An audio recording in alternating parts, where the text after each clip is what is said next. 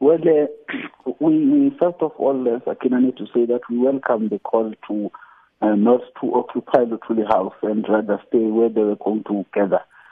Uh, simply because I think the concern that was in raising over various platforms in the public domain is the fact that are they going to be responsible of controlling the crowd once they're inside the Luthuli House? Is that crowd going to be controllable to get commands from every time, which is impractical? We, we welcome that to say that's an act of, of being responsible. But secondly, we as the youth league have never intimidated or threatened anyone. The call that we've been making consistently is that uh, we will defend or will protect the property of the ANC called the Luthuli House.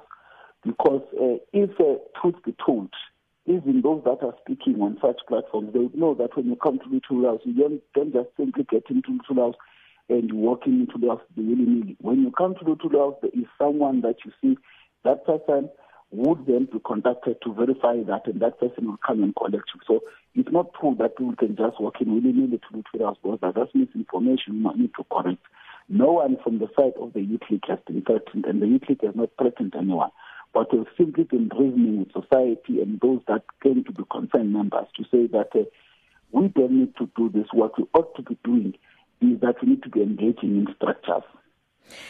One of the uh, things that uh, the hashtag Occupy Luthuli House uh, movement has said in their press release was that um, young people of the ANC are now at loggerheads with each other, not about fundamental issues that actually concern the country, the economy, and so on, but rather, and to quote them, our generation is embroiled unnecessarily in the turmoil of factional politics led by senior leaders, unquote. What do you make of that? Is that true?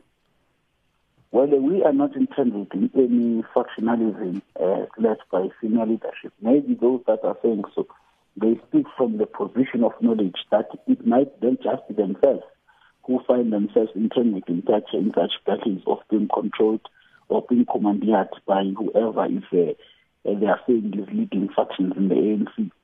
So far as we are concerned, we are not a faction, a structure elected at conference and whose responsibility is to mobilize the young people behind the vision of the ANC and to champion young people's interest. And part of ensuring that we mobilize young people behind the ANC is that we must start, by protecting the African National Congress so that when young people are rallied behind the ANC, they find an organization, not just a, a, a, a, a spaza shop that wants to pretend to be an organization that operates willy-nilly.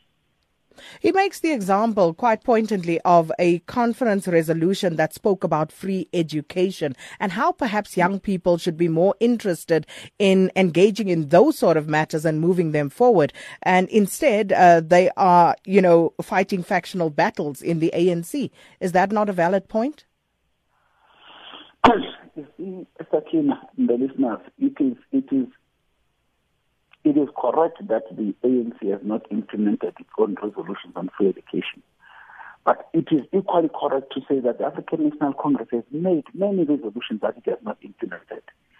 So, so to take one resolution and make it extraordinary important more than any other resolutions would be inappropriate. In fact, it's to suggest that you want to use that resolution to validate what you want to do.